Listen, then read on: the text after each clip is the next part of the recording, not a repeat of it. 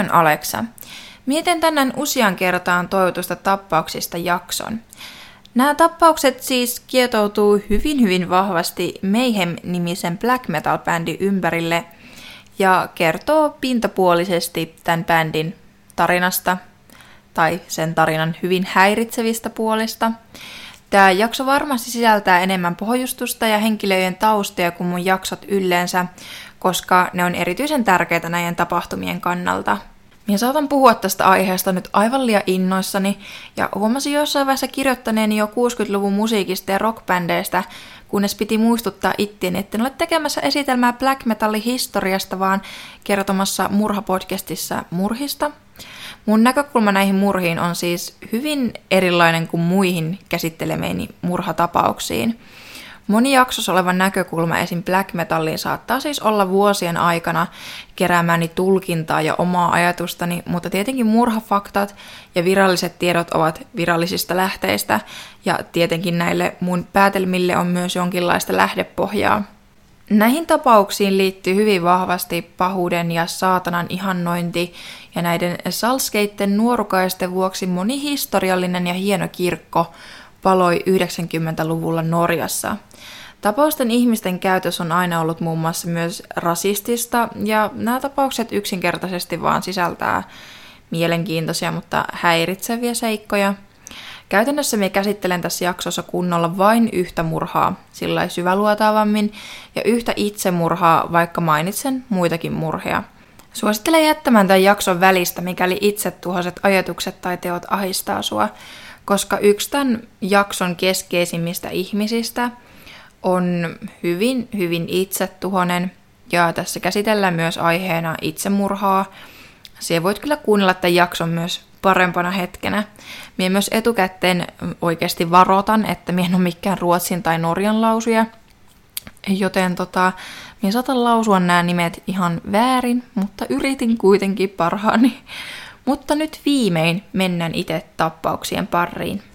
Kaikki lähtee siitä, kun Tukholmassa syntyi 16. tammikuuta vuonna 1969 poika nimeltään Per Yngve Ohlin. Kutsun häntä nimellä Pelle, sillä sitä nimeä hänestä yleisesti ottaen käytettiin. Pelle syntyi vanhemmille Larsille ja Anitalle, jotka erosivat Pellen ollessa teini-ikäinen – Pellellä oli kaksi velipuolta, Daniel ja Juhan, sekä yksi biologinen veli Anders. Hänellä oli myös sisko Anna. Pellellä oli vaaleat pitkät hiukset, hän oli muutenkin piirteiltään hyvin vaalea, pitkä ja hoikka poika. Pelle oli myös kaikkea muuta kuin tavallinen lapsi ja teini. Hän on kertonut jo kolme vuotiaana haaveilleensa kuolemasta – Pelle sai kymmenenvuotiaana ensimmäisen kuolemanrajakokemuksensa ja uskoi sen jälkeen vakaasti, että oli kuollut, mutta hänen tyhjä ja kylmä henkeänsä oli jatkanut ruumiillistumana tässä maailmassa. Hänet oli hakattu koulukiusaajiensa toimesta niin pahasti, että hänellä ei ollut hetkeen edes pulssia ja perna vaurioitui pahasti, mutta se saatiin kuitenkin leikkauksessa kuntoon. Pellen yhdeksi motoksi on sanottu, I am not a human, This is just a dream, and soon I will awake. It was too cold, and my blood was frozen all the time. Suomennettuna, en ole ihminen, tämä on vain unta ja pian herään. Oli liian kylmä ja vereni oli kaiken aikaa jäätyneenä. Pellillä oli lapsessa asti hyvin pahoja mielenterveysongelmia ja hän yritti eläessään itsemurhaa useita kertoja. Hän oli syrjäytynyt, kuorensa painunut eikä hänellä ollut ystäviä.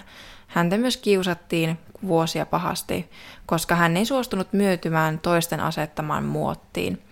Pelle on kuvailtu introvertiksi, masentuneeksi, masentavaksi, melankoliseksi ja jopa psykoottiseksi.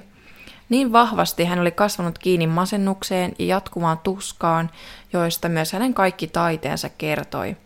Pelle ajatteli olevansa kuollut ja hänellä on epäilty muun muassa Cotardin syndroomaa, jossa ihminen luulee olevansa kuollut tai hän kieltää olevansa olemassa tai hän luulee, että häneltä puuttuu elintärkeitä elimiä. Tee Wikipedia. Ja tässä Wikipedia-artikkelissa näköjään ihan mainittiin Pelle, joka tosissaan yllätti mut. Hän löysi varhain veljensä kanssa death metal-levyjä, joka on sekin genrenä usein hyvin raskasta ja tumman puhuvaa. Tällaista musiikkia oli siis hyvin vaikea saada mistään tuohon aikaan – Pelle perusti myös oman death metal-bändin Morbidin, mutta tarkkaa ajankohtaa en tiedä. Heidän ensimmäiset kappaleensa julkaistiin kuitenkin siinä 1986. Black metal ei ollut vielä suuri ja kaupallinen musiikkigenre, vaan piirit olivat hyvin pieniä ja levyt piti äänitellä itse omakustanteisesti. Bänditovereita etsittiin kirjeitse, kun joku oli kuullut joltakin jotakin ja se joku levitti taas tietoa eteenpäin ja niin edespäin. Ensimmäinen aalto syntyi vuonna 1980 ja 1990-luvun black metal yhtyeet ottivat näistä vahvoja vaikutteita. Ensimmäinen aalto oli lähempänä trash metallia, mutta sanoitukset olivat jo tuolloin saatanallisia. He puolestaan ottivat vaikut 70-luvun bändeistä, kuten Black Sabbathista, jonka sanoitukset alkoivat jo noin varhain kääntyä synkänpuoleisiksi. 90-luvulla etenkin norjalaisesta black metallissa puhuttaessa tarkoitus oli herättää pahennusta, inhoa ja vihaa sekä ylistää saatanaa, eli ei suinkaan pahoitella olemassaolostaan. Kaiken piti olla elämän halun ja myönteisyyden vastaista, kamalaa, kuolemaa ja pahuutta ihannoivaa. Kaikki tehtiin salamyhkäisesti ja genreä mainostettiin ei-kaupallisena, vain valikoidulle ihmisille luotuna, vaikka toisaalta tämä oli nimenomaan tarkoitettu nostattamaan kyseisen musiikin kysyntää ja ihmisten kiinnostusta. Tällainen musiikki kuulostaa juuri siltä, mihin Pellen kaltainen ihminen lähtisi mukaan, ja hänestä tulikin nimeltään Dead, kuolema. 19-vuotias Pelle sai tiedon black metal yhtyeestä, joka etsi vokalistia Norjassa. Yhtye oli perustettu jo vuonna 1984 Oslossa ja se kantoi nimeä Mayhem. Mayhem oli itse asiassa ensimmäinen koskaan Norjassa perustettu black metal yhtye ja loppu onkin mielenkiintoista historiaa. Tämän kyseisen bändin keulahahmona toimii Ostein Arset ja en nyt osaa lausua tätä. Kuitenkin Oustein-niminen poika, joka kantoi taiteilijan nimään Euronymous. Hän oli syntynyt vuonna 1968 22. maaliskuuta Oslossa. Oustein oli siis vakaumukseltaan saatanan palvoja. Hän piti itseään hyvin uskonnollisena ihmisenä, kuten saatanan palvojat nyt yleensäkin ovat. Hän uskoi personifioituun pahaan ja kannatti muun muassa kommunismia sen pahoina pidettyjen piirteiden vuoksi, ja hän oli juuri siksi liittynyt jopa kommunistiseen puolueeseen. Oustenin perhe oli tavallinen norjalainen perhe. Ousten menestyi koulussa, harrasti urheilua ja omisti suuren valko- valkoisen lemmikkikakadun. Hän siis tarvitsi laulaja yhtyeelleen, koska hänen edellinen laulijansa Maniak, eli oikealta nimeltään Sven Christiansen, oli lopettanut yhtyeessä vuonna 1988. Pelli lähetti Ousteinille kasetin, jossa oli äännettynä hänen lauluaan, eli matalaa, masentunutta ja hyvin persoonallista örinää. Hän kirjoitti Osteinille kirjeen, joka muutenkin vaihteli aktiivisesti kirjeitä black metallista ja saatanasta kiinnostuneille ihmisille. Tuohon aikaan tällaiset piirit tosiaan olivat niin pienet, ettei oikein muuta vaihtoehtoa ollut, ja samanhenkisiä ihmisiä etsittiin ulkomailta asti. Pelle myös lähetti kirjeensä mukana mätänevän hiiren ruumiin, joka oli naulattu pienelle puiselle ristille. Hän siis todellakin halusi tehdä vaikutuksen Meihemiin. Meihemin jäsenet ajattelivat Pellen piipahtavan vähän kuin koe-esiintymisessä, mutta hän olikin pakannut mukaansa koko omaisuutensa ja matkannut Ruotsista Norjaan, muuttaakseen sinne Meihemin vokalistiksi.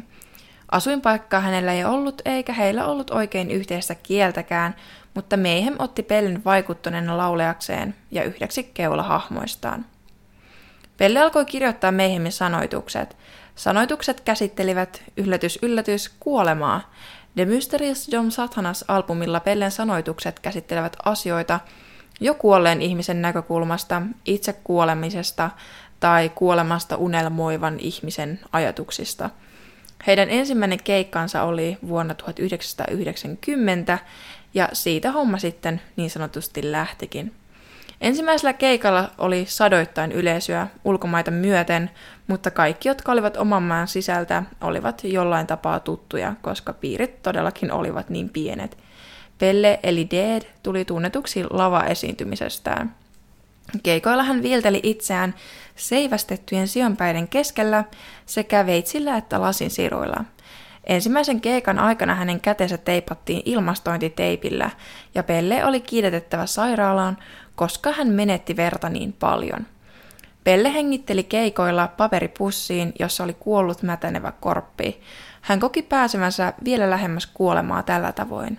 Hänen on myös kerrottu pitäneensä ruokavalionsa hyvin niukkana ja puutteellisena, jotta hän saisi näkyviä puutosarpia. Käytännössä hän eli teellä ja suurilla määrillä alkoholia. Hän myös säilytti esiintymisvaatteitaan haudattuina multaan, jotta niihin tarttuisi ummehtunut kuoleman haju. Tietenkin heillä oli myös corpse paint-maskeeraukset, joissa ideanahan on matkia NS-ruumista. Pelle ja Ousten eivät oikein tulleet toimeen. Joskus lukemissani haastatteluissa, jossa haastateltiin muita bändin jäseniä, ja he kertoivat, että itse asiassa Pellen ja Oustenin välit olivat hyvin tulehtuneet. Pelle oli masentunut, hän makasi paikallaan ja viilteli itseään jatkuvasti ja hengenvaarallisesti lähes tekemättä mitään muuta, koska hänellä ei ollut Ruotsissa perhettä tai ystäviä tai oikeastaan yhtään mitään muuta kuin meihem. Oisten puolestaan kannusti Pelleä toistuvasti itsemurhaan ja itsensä vahingoittamiseen. Välillä Pelle nukkui öitään ulkona paitakseen bändikaverinsa seuraa, mutta Ousteen jatkoi Pellen piinaamista viimeiseen asti. Pelle myös tosissaan käytti alkoholia yhtä runsaasti kuin kaikki muutkin tuon ajan black metal-piiriin kuuluvat ihmiset, ja tämä alkoholi lisäsi hänellä huomattavasti tätä itsetuhoista käyttäytymistä, ja nämä hänen kaverinsa joutuivat välillä köyttämään hänen käteensä kiinni tai viemään häntä esimerkiksi Norjan putkiin tai jonnekin vastaavaan, että he muut saisivat jatkaa juhlimista, koska Pelle oli tosissaan niin itsetuhoinen. Mutta näistä haastatteluista, mitä mä oon lukenut, on oikeasti, no ei nyt kovin kauan ole aikaa, mutta en enää kuollaksenikaan löytänyt näille lähteitä joten nämä on ihan muistin pohjalta. Mayhem alkoi kuitenkin menestyä, ja Ousteinista alkoi tulla koko genren keulahahmo. Hän oli kuin kulttijohtaja. Koko black metal genre otti hänen ideologioistaan ja puheistaan vaikutteita. Hän alkoi määrätä, millaista blackiksen piti olla, miten ihmisten piti pukeutua ja mitä heidän pitäisi jopa ajatella. Blackiksen perustana oli olla aito ja yhtä paha kuin puhuikin, mutta Austenin tiedetään olleen hyvin tavallinen tyyppi puheestaan huolimatta. Hän puhui paljon ja teki vähän, eikä tällainen sinun pitää käyttäytyä näin, jotta kelpaat taktiikka ole mielestäni mitään aitoutta. Hän perusti myös oman levyyhtiön nimeltään Dead Like Silence Production sekä levykaupan Osloon, jonka nimi oli Helvete. Levykaupan alhaalla tai alakerrassa oli kellari, joka toimii nykyään myös turistikohteena – jossa Black Circle eli musta piiri kokoontui. Helveten kellaria pidettiin black metallin sydämenä. Edes kauppaan ei saanut astua väärissä vaatteissa, saati sitten tänne kellariin. Helvete hallitsi sitä, mikä oli trendissä sillä hetkellä Blackiskenrässä. Kauppa näytti siltä kuin voitte kuvitella hautakammiolta, jonka sisustus oli tumman puhuvaa ja pahaa. Koko kaupan ja genren sydämessä eli Helveten kellarissa – myös myöhemmin tapahtuvia asioita alettiin suunnitella mustan piirin voimin. Samaan aikaan Euroopassa alkoi nousta 80- ja 90-luvun satanic panic eli saatanallinen paniikki. Ihmiset olivat hyvin varpaillaan minkäänlaisten saatanallisten viitteiden vuoksi. Kouluissa, kirkoissa, kodeissa ja viranomaistenkin puolesta etsittiin viitteitä saatanan palvonnasta ja satanismista. Norja oli tuolloin rauhallinen ja kristillinen maa, jossa oli älytön määrä kirkkoja. Blackispiirit eivät olleet vielä niin tunnettuja. Black metalin sisäpiiri elämä oli pitkälti raskasta alkoholin käyttöä ja porukka puhui paljon. He yrittivät näyttää koko maailmalle olevansa pahoja, mutta etenkin toisilleen. Osasta heistä kuitenkin tuli myös oikeasti pahoja murhaajia. Mehemille tapahtui yllättäen suuri takaisku, mutta toisaalta myös maineen nostatus vuonna 1991. 8. huhtikuuta Meihemin talossa Pelle päätti ottaa veitsen, jolla hän viilsi molemmat valtimonsa auki. Hän ei kuitenkaan saanut toivomansa tulosta tarpeeksi nopeasti, joten hän haki Ousteinin huoneesta haulikon ja ampui sille itseään päähän. Hän jätti jälkeensä pitkän itsemurhakirjeen, jonka sisällön olen joskus lukenut. Hän kuitenkin jätti kirjeensä niinkin hilpeisiin lauseisiin kuin anteeksi kaikki tämä veri, juhlat voivat alkaa. Ousten löysi Pellen pari päivää myöhemmin verisenä ja kiirehti ostamaan kameran ennen kuin oli edes päässyt taloon sisälle asti. Hän nimittäin oli kiipeämässä talon ikkunan kautta, koska Pelle oli laittanut oven lukkoon. Oustein asetteli Pellen ruumiin hänelle sopivaan asentoon, niin että veitsi ja haulikko varmasti näkyivät. Sitten hän kuvasi aikansa Pellen ruumista, ja yksi näistä kuvista päätyi Mehemin albumin kansikuvaksi. Ja tästä kuvastahan siis löytyy paitoja ja vaikka mitä muutakin bändimersiä. Olen nähnyt myös useita tatuointeja otettavan tästä Pellen itsemurhavalokuvasta.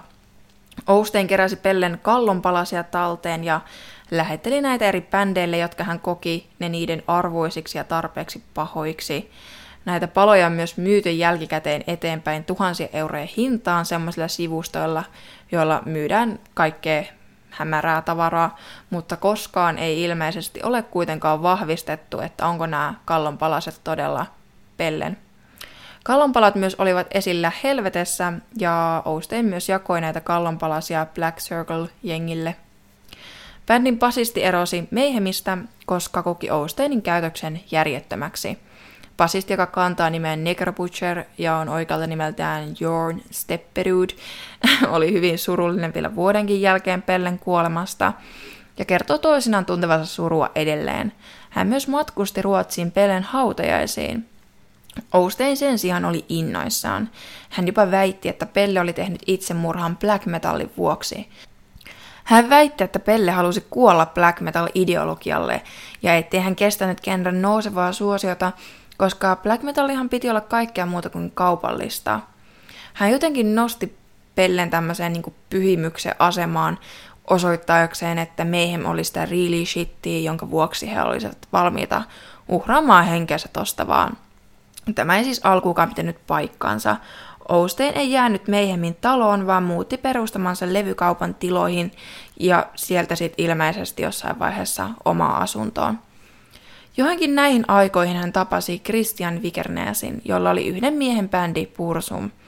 Kun Oustein oli vain puhunut kirkkojen poltoista ja ihmisten murhaamisesta, Christian alkoi toteuttaa niitä. Hän oli muuta ydinjoukkoa nuorempi, hänen syntymäpäivänsä on 11. helmikuuta 1973 ja hän syntyi Norjassa Bergenissä – Kristen oli hyvin erilainen kuin muut genrejä edustavat. Hän oli kasvissyöjä, absolutisti, vaikka toisilla alkoholi virtasi yhtenään, ja uskoi saatanan sijaan pakanallisiin uskontoihin.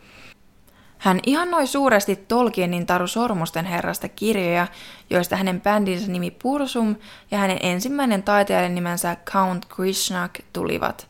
Hän tunsi suurta yhteenkuuluvuutta viikinkeihin ja luonnehti itsensä vakaumukseltaan odinistiksi, vaikka tällaista suuntausta nyt ei varmaan virallisesti olekaan. Christian vaihtoi etunimensä jossain vaiheessa Varkiksi. Hän sai levytyssopimuksen Ousteinin levyyhtiössä ja pääsi pikkuhiljaa mustaan piiriin. Tästä tuli Ousteinille iso ongelma, sillä ihmiset alkoivat seurata myös Pursumia ja Vargia. Myöhemmin hänestä onkin tullut yksi black metalin suurimmista vaikutteista. Miesten välille alkoi todella tulla kilpailua, kumpi heistä oli pahempia, Ratkaisuksi Oustein keksi pyytää Varkin lähteneen basistinsa tilalle, jotta Meihem saisi Varkin pahuudesta nostetta Meihemille. Tässä vaiheessa Meihemillä olisi jo siis myös uusi laulaja, joka myös myöhemmin sitten lauloi nämä Pellen sanotukset. Kirkkoja alkoi paloa ympäri Norjaa. Yhteensä niitä paloi muutamien vuosien aikana ainakin 44 kappaletta. Myös murhia alkoi tapahtua – mutta kuten tässä kenrässä ollaan huomattu, mikään ei tapahtunut nopeasti. Kaikki tapahtui vuosien aikaväleillä, mutta koen tämän pahimman ympyrän alkavan vuodesta 1991 Pellen itsemurhasta ja päättyvän vuonna 1993, kun viimeisin tähän liitettävä murha tapahtui. Ja myöskin Meihemin tarinan kannalta merkittävä käännekohta, tai oikeastaan toinen niistä Pellen kuoleman jälkeen – Vark syyllistyi ennen kuuluisaa ja ainoa murhaansa kolmen kirkon tuhopolttoon, yhteen yritykseen ja yhteen kuoleman tuottamukseen, koska eräs palomies sai surmansa sammuttaessaan Varkin sytyttämää paloa, ja tämähän tietenkin innosti black metal-piirejä vielä enemmän, he olivat vielä pahempia, he olivat aiheuttaneet jonkin ihmisen kuoleman ja sairasta. Toki emme tiedä kuinka monen kirkon polttoon Vark oikeasti syyllistyi, mutta näistä hän tuli ainakin jäämään kiinni. Hän myös promosi Pursumia ottamillaan kuvilla palaneista kirkoista. Kyseinen albumi, jonka kannessa tämä mustavalkoinen valokuva Varkin polttamasta kirkosta komeilee, on nimeltään Aske, eli Norjasta suomennettuna tuhka. Bord Eithan niminen mies kuuluu myös näihin sisäpiirin ihmisiin. Hän soitti rumpuja Emperor-nimisessä yhtyessä, joka on myös yksi Norjan alkuperäisistä ja myöhemmin vaikuttaneista black metal-bändeistä. Hänet tunnetaan yhäkin nimellä Faust. Emperor otti paljon vaikutteita Meihemistä ja heidän sanomastaan. Kuitenkin vuonna 1992 Lillehammerissa Bord murhasi homoseksuaalin miehen ja hänen nimensä oli siis Monge Andersen. Rasismi oli monesti vahva osa black metal-bändejä ja kyseinen mies oli lähestynyt Eithonia siinä mielessä ja iskenyt häneen baarissa silmänsä. Ford puukotti häntä baarista poistumisen jälkeen Olympiapuistossa yöaikaan lähes 40 kertaa kostaakseen tämän häntä kohtaan tehdyn lähestymisyrityksen – Ilmeisesti tämän oli tarkoitus myös nostattaa Faustin arvostusta mustassa piirissä, ja käytännössä se oli ensimmäinen radikaali teko, joka kohdistui ihmiseen black metal-piirien puolesta ja vieläpä ulkopuoliseen syyttömään ihmiseen. Mustassa piirissä juhlittiin Bordin tekoa. Varg, Bord ja Oustein päättivät sytyttää murhan kunniaksi taas yhden kirkon tuleen.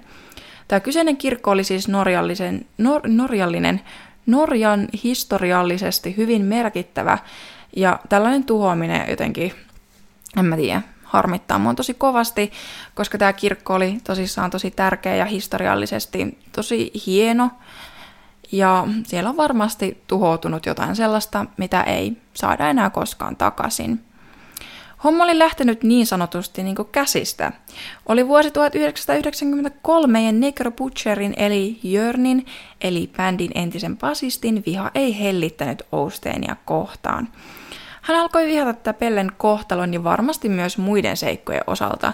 Olihan siis Oustein tosi rasittava ihminen. Hän alkoi oikeastaan laitella kaikille tappouhkauksia ulkomaita myöten ja jotenkin niin kuin uhota kaikkia kohtaan. Hän alkoi jotenkin vieläkin enemmän jopa kavereilleen olemaan tosi tämmöinen. No, ymmärsitte varmaan, että varmasti ollut tosi rasittava ihminen. Mutta se, miten Jörn sitten päätti, että tämä asia ratkaistaan, niin oli tietenkin Ousteinin murhaaminen. Mikäs muukaan? Jörnin asunnossa oli huumeita ja aseita, jotka hän oli levittänyt sängylle aikeinaan matkata Ousteinin luokse. Aamulehdessä oli kuitenkin hämmentävä uutinen ja 25-vuotias Oustein Arset, eli Euronymous, koko norjalaisen black metalin johtohahmo, oli jo murhattu. Norjan poliisi oli jo valmiiksi kiinnostunut Varkista, joka ei ollut jäänyt kiinni kirkkojen poltoista. Vark oli kuitenkin niin fiksu, että hän oli ollut aiemmin pidätettynä antamastaan anonyymistä haastattelusta, jossa hän kertoi yksityiskohtia liittyen kirkkojen tuhopolttoihin ja paljasti maailmalle black metal ja black metal piirit – hän kertoi haastattelijalle, kuinka black metal-piirit oli kaikkien näiden Norjassa tapahtuneiden hirveyksien takana, ja tässä haastattelussa ollut Varkin kuva löytyy nopeasti googlailemalla. Hän oli siis peittänyt osan kasvoistaan, kun piteli käsissään aseita, mutta hänen henkilöllisyytensä ei nyt kuitenkaan pysynyt sitten kovinkaan anonyyminä. Viranomaiset tiesivät, että Vark suunnitteli jotain uutta, ja he salakuuntelivat jopa tämän puhelinta. Vark oli kyllä puhunut murhaamisesta kavereilleen, mutta kaikkihan noissa piireissä uhosivat jotain. Oustein oli velkaa Varkille. Hän oli jättänyt maksamatta tälle royaltit Pursumin levyistä, joita hänen levykauppansa myi. Hän oli myös velkaa kymmeniä tuhansia Norjan kruunuja, koska Vark oli itse kustantanut levyjensä äänitykset ja ilmeisesti Oustein oli luvannut maksaa nämä jo heti alussa takaisin. Yhtenä syynä voisi olla tämä tai ihan puhtaasti vain black metal-piirien valtakiistat. Ilmeisesti tämä haastattelu oli myös erityisen paljon närkästyttänyt Ousteenia, mutta syy on yhä virallisesti epäselvä. Siispä 10. elokuuta 1993 Varg ja Snorre West, Westwold, miten nämä nimet on tänään näin vaikeita, eli myöhe, myöhemmin No, no joo. Eli Mayhemin kitaristi, tunnettu nimellä Thor, matkasi Perkenistä Osloon Ousteinin luokse. Snorre oli kertonut Varkille, kuinka Oustein aikoi murhata tämän. Vark oli kuullut tätä samaa myös muidenkin suusta. Ousten oli kuulemma kertonut vievänsä Varkin metsään, aikoi sitoa tämän puuhun, kiduttaa ja murhata, kuvaten koko tapahtuman. Varkin valta oli noussut niin uhkaavaksi black metal piirissä, että hänet oli saatava pois kuvioista. Hän oli saanut jopa itse Ousteinin huonon valon sisäpiirissä olleiden silmin, koska hän oli se, joka oli tehnyt kaiken Ousteinin vaan puhuessa näistä teoista ja pahuudesta. Vark ja Snorre aikavat puhua ystävänsä kanssa, eikä heillä omien sanojensa mukaan ollut aikomusta murhata ketään. Snorri jäi polttelemaan tupakkaa ulkosalle, kun Vark oli jo huitomassa veitsi kädessään – Austen oli mennyt paniikkiin nähdessään Varkin hänen ovellaan ja potkaissut tätä. Hän oli ilmeisesti juossut tavoittelemaan käteensä keittiöveistä, mutta Vark tiesi, että Oustein omisti myös haulikon, kuten aiemminkin mainitsin. Vark hyökkäsi Ousteinin kimppuun takapäin linkkuveitsen kanssa, mutta Oustein onnistui pakenemaan talonsa rappukäytävään. Käytävässä hän yritti huutaa henkensä edestä apua, ja paukuttaa ihmisten ovia, mutta kukaan ei valitettavasti aukaissut. En toki varmaan olisi kyllä itsekään tuossa tilanteessa. Rappukäytävän lamppu rikkoontui ja ilman kenkiä ollut Ousten joutui pakenemaan lasinsirut jalkapohjissaan. Vark iski tätä veitsellä useita kertoja, mutta Ousten jatkoi pakenemista. Hän pakeni ulos, jossa Snorre yhä odotteli Varkin palaavan – Toissa lähteessä kerrottiin, että Snorre olisi ollut varkin mukana jo rappukäytävässä tai jopa koputtamassa tänne Ousteinin ovelle, mutta jotenkin sitten vähän ihmettelen, että olisiko Oustein noin vasta paennut kahdelta aikuiselta mieheltä. Oustein aneli, että Vark lopettaisi, mutta Vark päätti lyödä veitsen Ousteinin kallosta läpi. Hänen ruumiinsa jäi istuma-asentoon, kunnes Vark irrotti veitsen hänen kallostaan ja ruumis kaatui maahan sätkähtäen. Useiden veitsen iskujen jälkeen Ousten viimein kuoli. Tähän kallon iskuun hän ilmeisesti kuoli siis kerralla, eli terän on varmaan täytynyt mennä aika syvälle ja melkoisella voimalla. Mehemi ensimmäinen täyspitkä albumi oli juuri valmisteilla, joilla myös Pellen sanoitukset esiintyvät viimeistä kertaa. Ousten ei kerännyt näkemään sitä päivää, eikä levyn valtavaa suosiota. Albumi julkaistiin noin puoli vuotta murhan jälkeen. Vark tietenkin pakeni surmatyön jälkeen saman tien Bergeniin, josta hän hankki ystävältään alipin tälle illalle. Nopeasti Vark kuitenkin vietiin Osloon kuulusteltavaksi, jonkin jälkeen hänet päästettiin vapaaksi. Snorri oli kuitenkin järkyttynyt tapahtuneesta ja paljasti viimein poliiseille murhaillan tapahtumat. 19-vuotias Vark Vikernes tuomittiin vuonna 1994 Norjan lain ankarimpaan vankeusrangaistukseen – hän sai 21 vuotta vankeutta murhasta, tuhopoltoista ja kuoleman tuottamuksesta. korvauksia hänelle kertyi maksettavaksi noin 5 miljoonaa euroa, eli 40 miljoonaa Norjan kruunua. Meihimin tarina ei toki suinkaan ole tässä. He ovat edelleenkin Suomessakin keikkaileva bändi ja ovat niittäneet suurta suosiota nykypäivänäkin. Mutta se, että mitä Varkille kuuluu tällä hetkellä, kun Oustein ja Pelle on poissa pelistä, niin Vark on edelleen hyvin mielenkiintoinen ihminen. Vankilasta vapauduttuaan hän jossain vaiheessa muutti Ranskaan ja siellä hän on saanut vuonna 2014 syytteen rotuvihaan, rotuvihaan yllyttämisestä.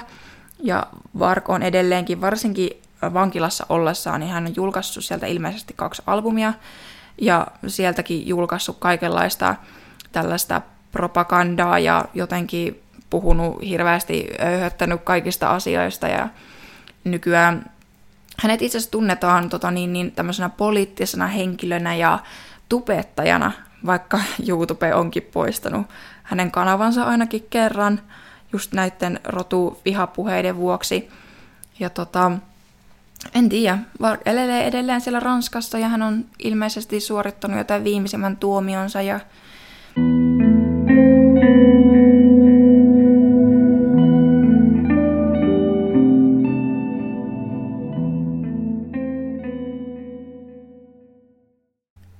Black metal kantaa vielä nykyäänkin aika vahvaa stigmaa, nimenomaan tämän 90-luvun natsilarppauksen ja kirkon polttoöyhötyksen vuoksi – mutta black metal on myös genrenä muuttunut hirveästi. Se on nykyään tosi iso, laaja genre ja lisäksi myös hyvin kaupallinen. Ei siis tietenkään missään valtavirrassa, mutta underground-piireissä ja vastavirrassa. Ja varsinkin täällä synkeässä Suomessa niin on paljonkin kysyntää vastaavalle musiikille. Tapauksiin liittyen on myös tehty elokuva, joka löytyy isoistakin leffapalveluista. Tämä kyseinen elokuva löytyy nimellä Lord of Chaos, ja tiedän, että kyseisen musiikki uppoutuneet ihmiset, jotka ovat näissä piireissä yleensäkin monesti hyvin elitistejä, niin kivittää mutta elokuvan mainostamisen vuoksi. Mutta kerran oot jo kuunnellut tämän jakson ja saanut realistisempaa näkökulmaa tapahtumiin, niin toi oli mun mielestä ihan hyvin toteutettu elokuva. Toki se on dramatisoitu, mutta aika lailla silleen samat piirteet siinä on kuin todellisuudessakin on raportoitu tapahtuneeksi. Tämä on siitä vähän jännä tapaus, koska on tavallaan tosi vaikea tuntea murhattua kohtaan sympatiaa. Jos mietitään, että minkälaisten arvojen kannattaja esimerkiksi Oustein oli ja, ja tota, miten hän eli ja minkälaisia asioita hän ihannoi, niin ehkä sinne tulee enemmän semmoinen olo, että no haha, nyt osu vaan sitten niinku pilkka omaan nilkkaan. Ja tavallaan voi jopa tulla semmoinen olo, että no hän ansaitsi sen. Mutta joka on sitten toisaalta tosi ristiriitaista, koska tässä on tosi brutaali murhaustapa. Ja ylipäätään ei se niinku varkin pystymistä millään tavalla lievennä, että hän, tai että hän oikeasti pystyi tällaiseen tekoon, vaikka Oustein olisikin ihmisenä ollut kuinka ärsyttävä. Mutta tämä on vaan silleen, tästä on jotenkin tosi erilaista puhua kuin muista tapauksista, joista mä yleensä puhun, kun ei tuu semmoista samanlaista semmoista kauheata sääliä ja tunnekuohua sitä uhria kohtaan. Toki siihen vaikuttaa myös se, että me on jo hyvin pienenä löytänyt raskaan musiikin ja tota, death metalin löysi jo siinä 11 vuoden paikkeilla, mistä se sitten siirtyi vielä, niin kuin, vielä raskaampaan metalliin, niin on joutunut aika monta kertaa pysähtymään niin kuin Blackiksen ja sen arvojen äärelle ja siten, että miten voi kuunnella tai tukea sellaista taidetta, jonka arvoja tai sanomaa ei pysty millään tavalla allekirjoittamaan. Ja ylipäätään tarkastellut tätä aihetta niin paljon monipuolisemmasta näkökulmasta kuin sitten muita tapauksiani, koska mulla ei tavallaan siitä itse aiheesta ole muissa tapauksissa mitään henkilökohtaista kokemusta. Näistä tapauksista ja tästä aiheesta tosiaan oli pyydetty jaksoa monen monta kertaa, ja tosi kiva, kun olette pyytänyt. Tästä oli tosi mielenkiintoista tehdä jaksoa ja sillä vähän syvemmälle vielä niin paneutua tähän aiheeseen, vaikka oikeasti kuitenkin hän toikko pintaraapasu, että paljon enemmän tästä olisi voinut vielä tietoa etsiä ja mennä syvemmin black metalliin, mutta kun kyse oli kuitenkin pysyä näissä kolmessa pääihmisessä, pääihmisessä. Ja tosiaan, jos kukaan on enää kuunnellut tänne asti, niin podcastin IG löytyy nimellä, että roimmat murhat, jos mä otan esimerkiksi direktissä tai kommenteissa jaksoehdotuksia vastaan. Ja sinne saa myös laittaa palautetta, jos siltä tuntuu. Mutta kiitos kun kuuntelit ja ei mulla muuta tällä kertaa.